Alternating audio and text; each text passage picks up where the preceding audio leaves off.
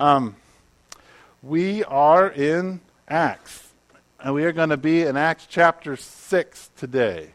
Um, so if you have a black Bible, you can turn to Acts chapter 6. Let me quickly uh, get you up to speed a little bit. Um, we started this year talking about healing um, and about what it looks like to offer the healing of the kingdom of God to people, to one another, how to be healed by Jesus. And so we worked that out.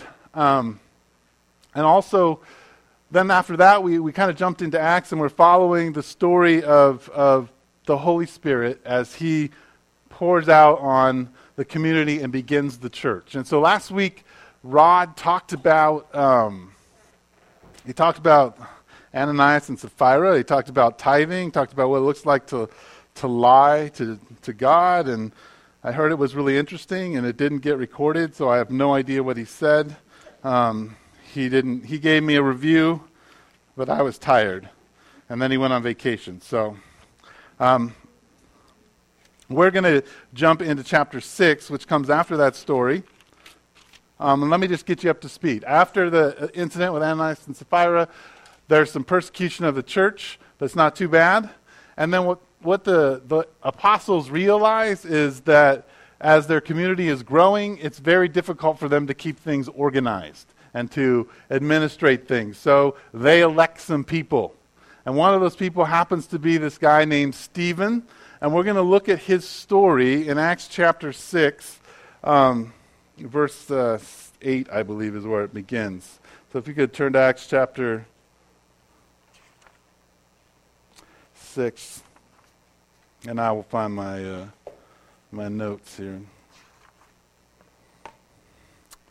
All right. Let me, re- let me read this to you. Acts chapter 6, verse 8.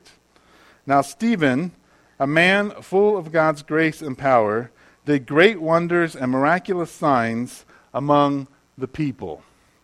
So, Stephen, it says, is a man who's filled with the Holy Spirit, and he's doing really great things.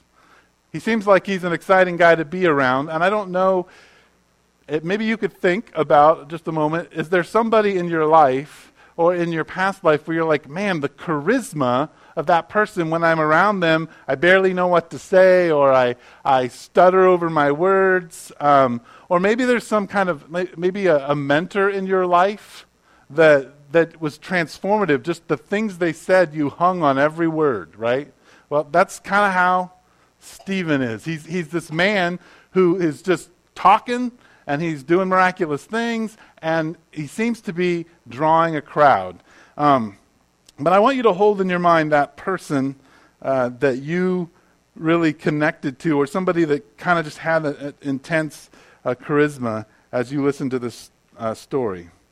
Opposition arose, however, from the members of the synagogue of the freedmen, as it was called, Jews of Cyrene and of Alexandria, as well as the province of Cilicia and Asia, these men began to argue with Stephen, but they could not stand up against his wisdom or the spirit by whom he spoke. Then they secretly persuaded some men to say, We have heard Stephen speak words of blasphemy against Moses and against God. So they stirred up the people and the elders and the teachers of the law. They seized Stephen and brought him before the Sanhedrin. They produced false witnesses who testified, This fellow never stops speaking against the holy place and against the law. For we have heard him say that this Jesus of Nazareth will destroy this place and change the customs Moses handed down to us. All who were sitting in the Sanhedrin looked intently at Stephen, and they saw his face was like the face of an angel. So, some false charges are trumped up against Stephen, and he's going to have to defend himself. And so in chapter 7, Stephen launches into the longest sermon in the New Testament. It's super, super long, and we're not going to read it. Okay, but what he does, it's powerful, and you should read it, but it is he takes the story of Israel from the very beginning and he begins to tell it to them. He begins to tell these leaders their story and how God was involved with them. And then Stephen goes just a little crazy in verse 51. So he's finished most of the story, and this is what he says to all the people standing around him. He says, You stiff necked people. with uncircumcised hearts and ears. You are just like your fathers. You always resist the Holy Spirit. Was there ever a prophet your fathers did not persecute? They even killed those who predicted the coming of the righteous one. And now you have betrayed and murdered him. You who have received the law that was put into effect through angels, but have not obeyed it. Okay? He just puts his foot on their neck and pushes down and, and, he's not stopping. You know, have you ever known when somebody starts digging a hole at the table because they they say one thing and then oh no, they better stop. Um, I my wife uh, she threw a 50 uh, anniversary celebration for her parents this weekend, which was a big big deal. But Uncle Ronnie got up to talk. And Uncle Ronnie started talking, and I was thinking, oh no, this is not going good.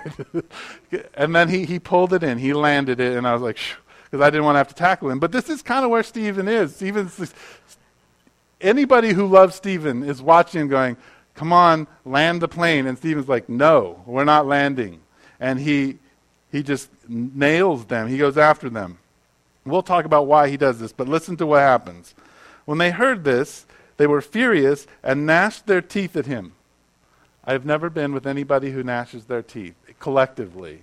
So I thought we could all practice so I could hear it. Ready? One, two, three. Oh, that, that, was, that was pathetic. Okay. I, I guess it wasn't that intimidating. Um, but Stephen, full of the Holy Spirit, looked up to heaven and saw the glory of God and Jesus standing at the right hand of God. Look, he said, I see heaven open and the Son of Man standing at the right hand of God. At this, they covered their ears and, yelling at the top of their voices, they all rushed at him. Now, sometimes when you read Scripture, you should just read it for how funny it is and not necessarily to help you. Think about this scene a bunch of men with their ears covered yelling and running at you. I mean, that's just a scary scene in itself. And they seized Stephen and um, dragged him out of the city and began to stone him. And it gets very not funny anymore. And meanwhile, the witnesses laid their clothes at the feet of a young man named Saul. While they were stoning him, Stephen prayed, Lord Jesus, receive my spirit. Then he fell on his knees and cried out, Lord, do not hold this sin against them. And when he had said this, he fell asleep. And Saul was there giving approval of his death. So, Stephen seems like a bold guy to me. Stephen seems to be crazy bold, like crazy brave. And I think in the story of Stephen, there's Stephen is going ahead of us, and he's giving us an opportunity to imitate him. And the boldness that Stephen has, I think, is an invitation to you and I um, to be willing to put ourselves in a place that puts ourselves at risk for the sake of the gospel, for the sake of goodness. Now, we've been talking all the way through Acts about the Holy Spirit. And really, it's not the Acts of the Apostles it's not the acts of Jesus, though Jesus is part of it. It really is the acts of the Holy Spirit.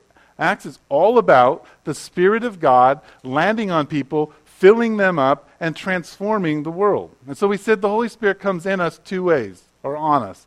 He comes in us when we accept Jesus to work out our relationship with God, to become more like God. The Spirit reminds us of what Jesus says, the Spirit instructs us, the Spirit quickens our conscience.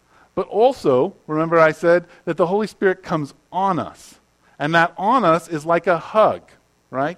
That it's like the God of the universe hugging us. And when he hugs us, Acts chapter 1, verse 8 says that we will have the power to testify to what is true. Okay? And so here we have Stephen, full of the Holy Spirit, doing crazy things. And it looks really bold. And my argument I want to offer you tonight is that if you want to transform the world, and if you want to see your life transformed, then you're going to have to be bold. That You don't just get this boldness because the Holy Spirit comes on you. I think you practice the discipline of boldness, which brings you closer to walking with Jesus, and then the Spirit will come on you to empower you. And so I kind of want to look at boldness as a characteristic of someone who walks with Jesus and kind of wrestle with it a little bit and then look at how it plays itself out in Stephen's life. So, first off, though, I would like to kind of just dispel a few myths about the idea of being bold. So, number one, being bold is not a, a character trait, right? It's not that extroverts or introverts are more bold. Right? But sometimes we get trapped in these character things. Or like, oh, I'm introverted. Introverted people are shy. Extroverted people, well, they're bold.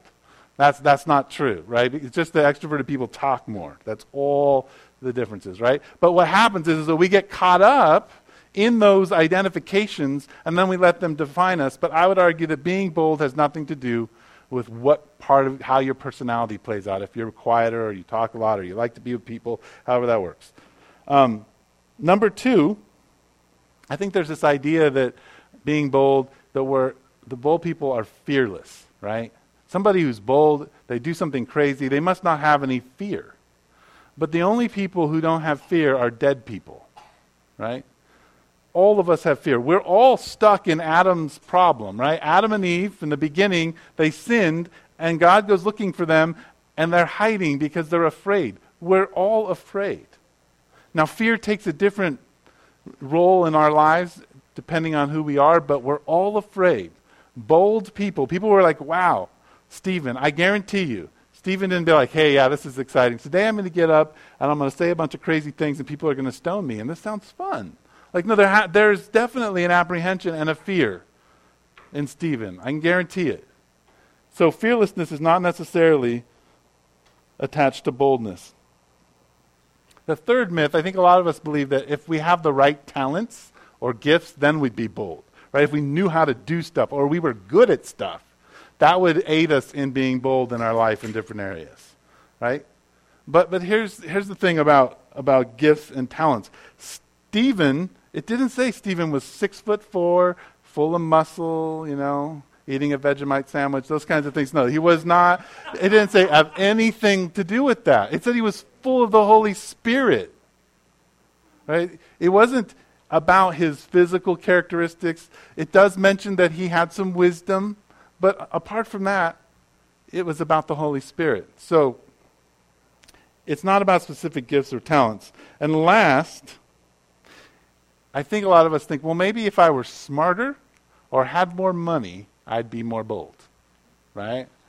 But if you're smart, and I, I know a lot of you are, engineers, some of you have PhDs, you're like all, you know, you're all smart and artists and all that kind of thing.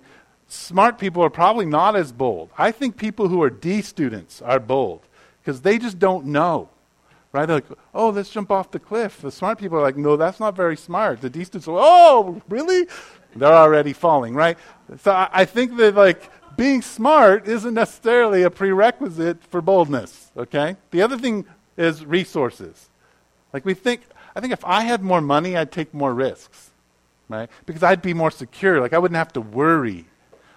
No, no, it's not about resources. Again, it didn't say Stephen was a really smart, rich guy, and he decided one day that he would get stoned. No, it. it yeah. yes, I, I, was. Thank you, thank you. I'm just hoping you get that. Um, yes, hoping that he would die um, by stones. So what I'd like to do is draw a picture of what boldness is, and then I would like to show you how Stephen exhibits that, like how it's part of his character, and then how the Holy Spirit uses those things in Stephen's life. So, let's imagine, for, so to define boldness, I'm going to just tell you a story, um, and I'll tell you that story a little bit, uh, uh and it's going to, has to do with a nine year old, okay? And most nine year old boys have a thing about computers. What I've learned is that most 35 year old boys have a thing about computers too, your Xboxes and all those kinds of things. But nine year olds have these regulatory forces called parents. Okay? And these regulatory forces have rules. So nine year old boys, when they want computer, they have a, a few things they do. First, when they want computer time, that's what they want.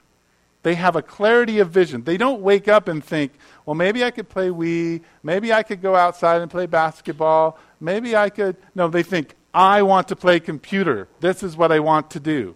Okay? They know what they want. And then they're focused. Life is all about the computer.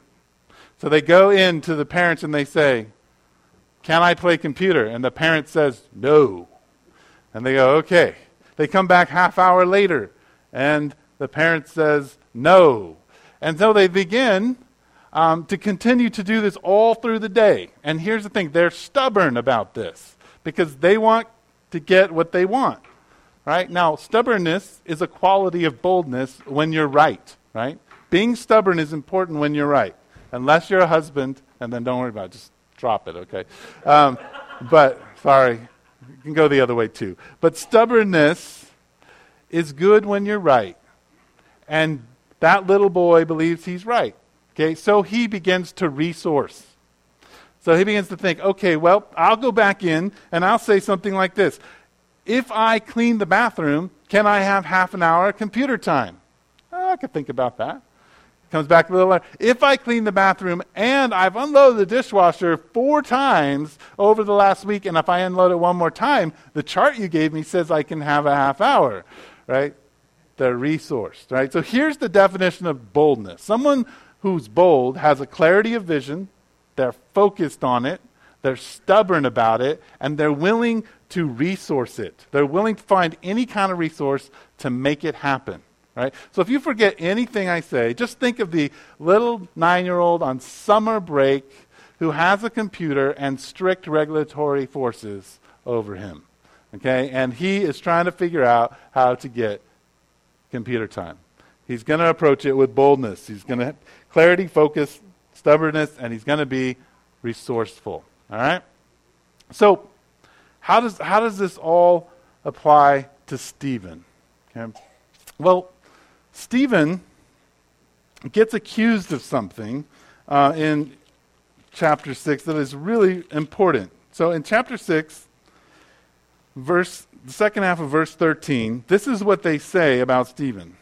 This fellow never stops speaking against the holy place and against the law. For we have heard him say that this Jesus of Nazareth will destroy this place and change the customs Moses handed down to us. Now, Luke says that this is a false witness, right? That these are people who aren't telling the truth. But if you know anything about people who accuse you of something, they never accuse you of something that's completely not true. They always twist it a little bit because that's what's going to make it stick. When the accusation against you has truth in it, but then it's twisted around. Okay? And so here's what he was doing. He had a Savior named Jesus, and in the Gospel of John, John tells us that Jesus showed up and said something. He said, I will destroy this temple, and in three days, I'll build it up again. Now, Jesus was doing something really crazy because he also said about himself, I'm the way, the truth, and the life. No one comes to me or to the Father except by me. Now, when Jesus says that the temple, that he's the temple, what he's telling everybody is your focus of worship, the things that you do right now, I am now the focus. I am now the temple. All the things, the Old Testament, everything that was pointing towards the temple and worship and how to do it, no longer matters. I'm the temple. I'm going to destroy the temple and build it up, right? I'm going to raise up on the third day. John puts in parentheses, he's talking about himself, he's talking about the resurrection. But then he also, when he says he's the way, the truth, and the life, well, that's what the Hebrew person called the Old Testament, the Torah. It's the way, the truth, and the life. It was the thing that pointed people to God, explained how to sacrifice, explained how to be in God's presence, all those kinds of things. So, what Jesus basically said was since I'm destroying the temple, me, it's not just Jesus who's b- being destroyed and then rebuilt, but the temple itself no longer matters anymore. So here's Stephen. He's seen Jesus raised from the dead. He's seen Jesus ascend into heaven. And I guarantee you, he gets up in the morning, he goes to the temple, and the, his message is this Guys, this process here, the foundation, Moses' law, it, it doesn't, you don't have to go here to worship God anymore. The temple, this is, you don't have to make these sacrifices. Jesus made a sacrifice for you. Now you can go and worship him anywhere. Now, there's a key in this passage earlier. It says, right before Stephen's little story, in Acts chapter 6, verse 7, it says, So the word of God spread, the number of disciples in Jerusalem increased rapidly, and a large number of priests became obedient to the faith. Now, in Jerusalem and in surrounding Jerusalem, there were about 8,000 priests that built sort of the structure of faith. And they were defecting. So the walls of the temple, the religion, the faith was all falling apart. And here's Stephen saying, It's coming down, guys. These walls don't matter anymore. Your way of worshiping Jesus, our God, has changed. Okay? This is why everybody got so mad at him. This is why they all were freaking out. It was not because he was just, I mean, he wasn't really saying anything. There wasn't really any reason, in, in my mind, just reading it, for him to be stoned, unless he was saying something super drastic. And what he was saying is, the faith is over. See, Stephen had clarity of vision, he was focused.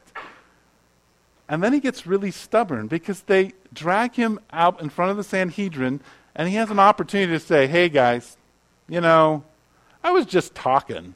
It's not really a big deal. Instead, he decides to tell them a really long story. He uses he, their, their story, he resources it. And then he begins to just pound on them until it means his death. Stephen's boldness came from a clarity, it came from a focus, it came because he was stubborn about the message of Jesus being talked about, and also it had to, it just had to be so hard for him to stand there in the temple and watch the sacrifices and say, none of this matters anymore. Right? Now, what he's accused of is that he was saying that Moses' law was basically he was misusing Moses' law, that he was speaking against God and being blasphemous. None of that was probably what he was saying. All he was saying was Moses' law and the temple were a good thing, but they were a shadow and a thing that points to what was to come. But Jesus has come, the true temple, and the completion of the law, and now this has to change. The foundation's been removed. And so they kill him for it. Now, right now in our country, that's not a situation we have to face. We're not in a place where we are being stoned for opposing a state religion. Now, some of you may think that things are getting worse and maybe someday that that will happen, but right now that's not happening to us. So we're not put in Stephen's place where we need a boldness where our life is put at risk. But recently I was talking to my wife and we were talking about this thing that we do here at the church called pilgrim groups. And in pilgrim group, we have a thing called the hot seat. Okay, now don't freak out if you're new and don't understand this. But the hot seat is simply if you have some issues in your life you want to deal with, then the community comes around you and has a process of asking you some questions, talking to you about things that you believe, and allowing the gospel to speak into your life and pray for you. Now, Sue was saying that a lot of times there's a point in the hot seat where you can you ask somebody, so what would it look like if you did this or you said this to this person. And, and the person in response says, well, that would feel like death, right? That there are, th- and so you know as well as, as I do that there are things in your life that if you had to do them, they would feel like dying. Like that you'd feel like death, right? And I think that that is the place where we can follow Stephen's lead because there are things in our life that God is calling us into boldness, and it feels like death. It feels like that's the worst thing to do. Now, one of the ways to kind of figure this out and follow Stephen in this is to sort of categorize, categorize your life a little bit, which it's helpful for me. So what I do is I often say, okay, so what's going on in my marriage? What's going on in my family? What's going on with my kids? What's going on in my neighborhood? What's going on at work? What's happening in the recreational things I do? What's and I, I break my life down into all the different kind of sections where relationship is involved. Okay? Where I have to interact with people. Because the gospel and faith and life is all about interaction with people. And so we have to break our lives down that way. God is asking all of us to be bold in some area of our life. And maybe it's in our marriage, maybe it's in the ways we're parenting, maybe it's in people who are really close to knowing Jesus and God wants you to step in there and be bold. Okay? He's asking you to have kind of a clarity of vision. He's asking you to be focused. He's asking you to be stubborn about it. And he wants you to use resources. Now, maybe you're saying, okay, Eric, that sounds interesting. I'm not quite sure how to do that. Let me help you out. I'm going to give you some questions, okay, to help you get started. All right, so here's, we're going to talk about a mind question and we're going to talk about a heart question. And you can sort of use these to kind of determine maybe where God is calling you to step out in boldness, okay? And this will kind of help clarify things for you. So here's the question I want you to ask yourself What do I believe, and I'll repeat this a couple times, is impossible to do in my marriage, in my parenting, at work, but if it could be done, it would fundamentally change my marriage, my children's lives, my co-work, the life of where I work, right? So what do I believe is impossible to do in, and you pick the section, but if it could be done, it would fundamentally change. Okay? So as you think about the intimate relationships that you have with people, ask it about that. My marriage, impossible, but if it did, this is what would happen. At work. But you don't just want to ask it in relationships, you want to ask it about yourself too, emotionally, physically, spiritually. What can I what you got to ask it about your own health, your own life in that way. Okay? So, log that in your brain. I'll, I'll read it one more time. What do I believe is impossible to do, but if it could be done, it would fundamentally change my. You fill in the blank. All right. So that's the kind of thing to think through. That will give you clarity.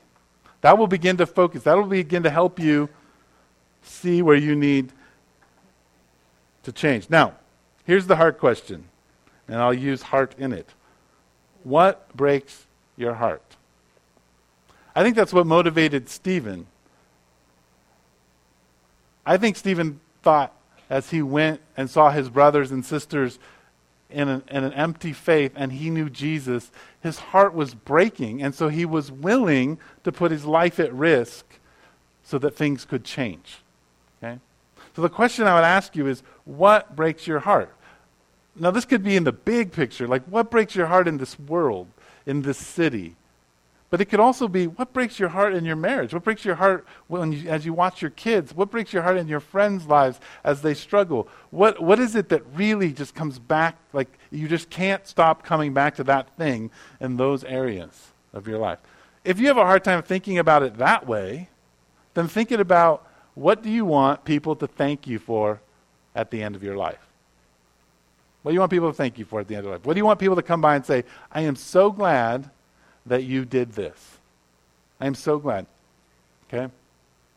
Because if you can answer those questions, I think you can begin to walk in Stephen's steps. You can begin to bring yourself closer to God and have the Holy Spirit empower you so that your clarity becomes very clear and your focus becomes very razor sharp and your stubbornness is like a mule and you're going to resource things. Now, when it comes to this question of who am I going to, like, thanking somebody um, for what they've done, I want to go back to Stephen because when I get in, when I pass away and I get an opportunity to go face to face with Stephen, I'm going to thank him for this. I'm going to thank him for being willing to put his life on the line, to stand up against a structure that was empty, and speak. And even as he knew he was going to die, push harder. Because you know what? For those of us who are not Jewish, and even for those of us who are, we're here because of Stephen. Stephen launched this faith. And Stephen Hannah, who are right here, are going to preach next week, and they're going to cover like four or five chapters of Acts, but they're going to talk about how the gospel just exploded and how men took it to the ends of the earth. And um, but Stephen's death is the thing that kicked it in. Stephen's willingness to be bold in the face of danger transformed everything. My, my challenge to you guys is to just, you have an opportunity to be bold in a lot of different areas of your life. You have an opportunity to be filled with the Holy Spirit and transform and see things be transformed. But here's the problem. You and I are really busy and don't have a lot of time to be bold. Um, we are in a world where things are moving fast. And it's difficult because I think a lot of times in our culture, we have bought into something, and that is that somehow we deserve a, deserve a relief from life. We deserve to have a break. And if God is calling us to a boldness, to a sacrifice of our life, to relationally and emotionally and spiritually be willing to step into the places that feel like death, then we may have to reject that image or that need for, for relief that our culture keeps telling us we need. I would like to read to you out of 1 Peter.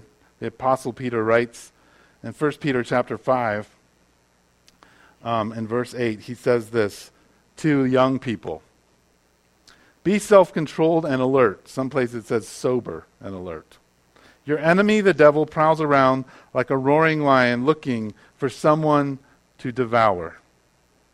Resist him, stand firm in the faith, because you know that your brothers throughout the world are undergoing the same kinds of suffering.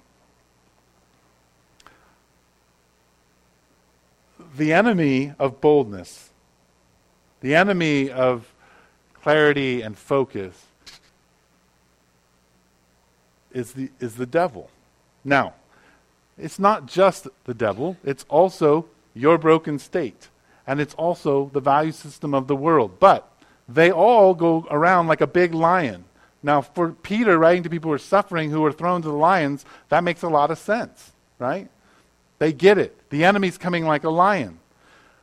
You and I don't think there's an enemy, really, right? Most of us don't live that way. We do not think that inside us, the thing that keeps telling us, hey, you know, you need this, you need that, you need to do this, or the world that keeps pouring in like a value system that's so foreign, what makes you valuable, and it's so convoluted and so confusing we don't see it as a lion looking to devour us. And then the enemy who constantly is lying about who you are. Like that, that thing you hear in your ear all the time you're this, you're never going to measure up, you'll never get that, you'll never be bold, you can't even think straight, how could you possibly be clear? There's none of that. Oh, that's the enemy. And yet we don't view the enemy as a lion. Now, Peter says that we should resist him and stand firm because everybody's suffering, right? We're all suffering. Every, all over the world, there's a suffering going on. And that is that there is this oppression, an attack on us. Okay? So that we won't be bold, so we won't push the gospel forward, so we won't do anything. I would like to offer you guys a, a, just a, not a challenge, but a, but a suggestion. And that is, and I keep saying this, I've been saying this for a while, but I would like you to simplify your life a little bit. I would like you to stop and really take seriously the question of what needs to fundamentally, what do I think is impossible to change? And what would it look like if it did change? Because that's the way the Christian life is. 2 Corinthians chapter 5 tells us that if we're in Christ, we're no longer a new. Uh, the old is gone, the new has come, right? That's what it says. It says we're no longer Now I've lost the verse. But anyway, 2 Corinthians chapter 5. Um, you can go look it up. But the idea is simply this that you and I are no longer dead, but we're alive. And it says that the old man is going and the new man is coming, right? That's the, how it can be translated. But what that looks like is like a, an hourglass that's turned sideways. That you and I live a life of constant kind of confusion and distraction and lack of focus, lack of clarity, lack of purpose. And then when the Holy Spirit comes in us, He pushes us through the middle part of the hourglass. And it's painful and it feels like death. But when it opens up into the new paradigm, when things are clear, then it's not as hard to step into the temple area and look around and say, hey, this isn't the way it's supposed to be. You have clarity. So, what time is it? 609. So let me just go back over those two questions that you for you to remember, and then we will close. So this is what I want you to think about. What do I believe is impossible to do, but if it could be done, it would fundamentally change my. And second, what breaks your heart? Those are the two things that I want you to think about this week as you wrestle with boldness and with what God's calling you to. Let's pray. Father, thank you um,